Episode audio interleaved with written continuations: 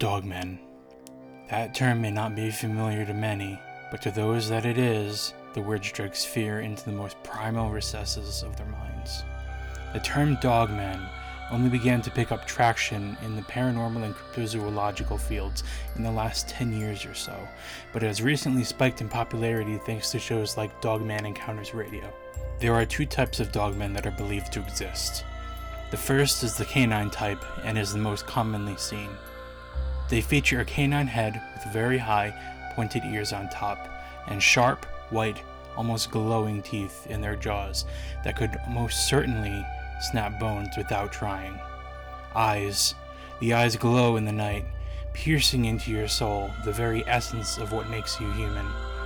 Their bodybuilder style shoulders, chest, abdomen, and thighs house veins pulsating angrily with every pump of its heart. Their abnormally long arms accompanied by long, sharp claws that could easily rip and tear flesh from bone, spilling your steaming insides all over the chilled, hard ground. Legs, not of a man, but of a dog, with hocks, making it appear they bend backwards. All the better for dashing hastily through the trees, chasing down their prey in an instant. Lastly, their paws are like that of a canid, four toes and claws protruding, leaving imprints on the ground. The second type of dogman is definitely not as scary as the first, but still menacing nonetheless. It's known as the hominid type, or the type 3, as some call it. Most of the features between the two types are similar, save the head, legs, and feet. Their head is compared to a baboon, and also described as Sasquatch with a muzzle. Ears on the side and round. The final feature differentiating the two and probably the biggest and most noticeable are the legs. Their legs are hominid style, not canid style, meaning there are no hocks and that they have a regular knee just like a human or ape. Lastly, their feet are also like that of a hominid, no paws. Strangely enough, eyewitnesses often report these hominid dogmen with claws on their hands and feet instead of nails. Neither of these creatures are something you would want to stumble across in the woods, on the road, or even in an alley within city limits, as quite a few reports have claimed.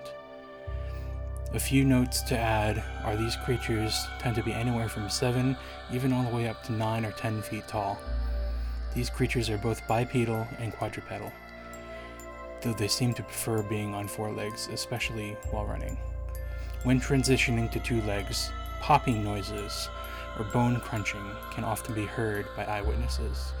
Speaking of eyewitnesses, they seldomly seem to harm humans, although they do tend to frighten them, and that's an understatement, seemingly on purpose too. These animals have been reported worldwide, from North America, across Europe, and even in Australia, as isolated as that may seem. The first documented encounter, though, takes place in the United States in Wexford County, Michigan, in the year 1887. Two lumberjacks were working when a creature appeared in front of them. Thinking it was only a dog, they decided to chase it away until it ran inside a hollow log. While jabbing it with sticks, the creature let out a vicious scream and jumped out. Standing bipedally, it scared the men so bad they ran away like rabbits running from a wolf. The most popular dogman report is probably the Beasts of Bray Road. Said road is in Elkhorn, Wisconsin, and, and the first encounter happened in 1936, and sightings have been reported all the way up until present day.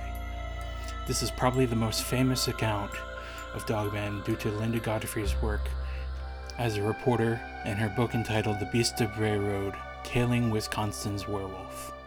She has since written many books on dogmen and other paranormal subjects.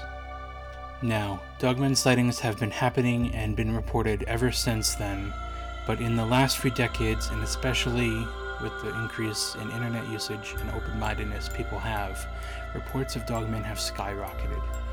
As I mentioned earlier, if you're looking for more information on dogmen, I highly recommend Linda Godfrey's books as well as tuning into Vic Cundiff's show on YouTube titled Dogman Encounters Radio. On that note, it's time to end this episode of Paranormal Express. Thank you for listening and have a good whatever it is wherever you are. signing off.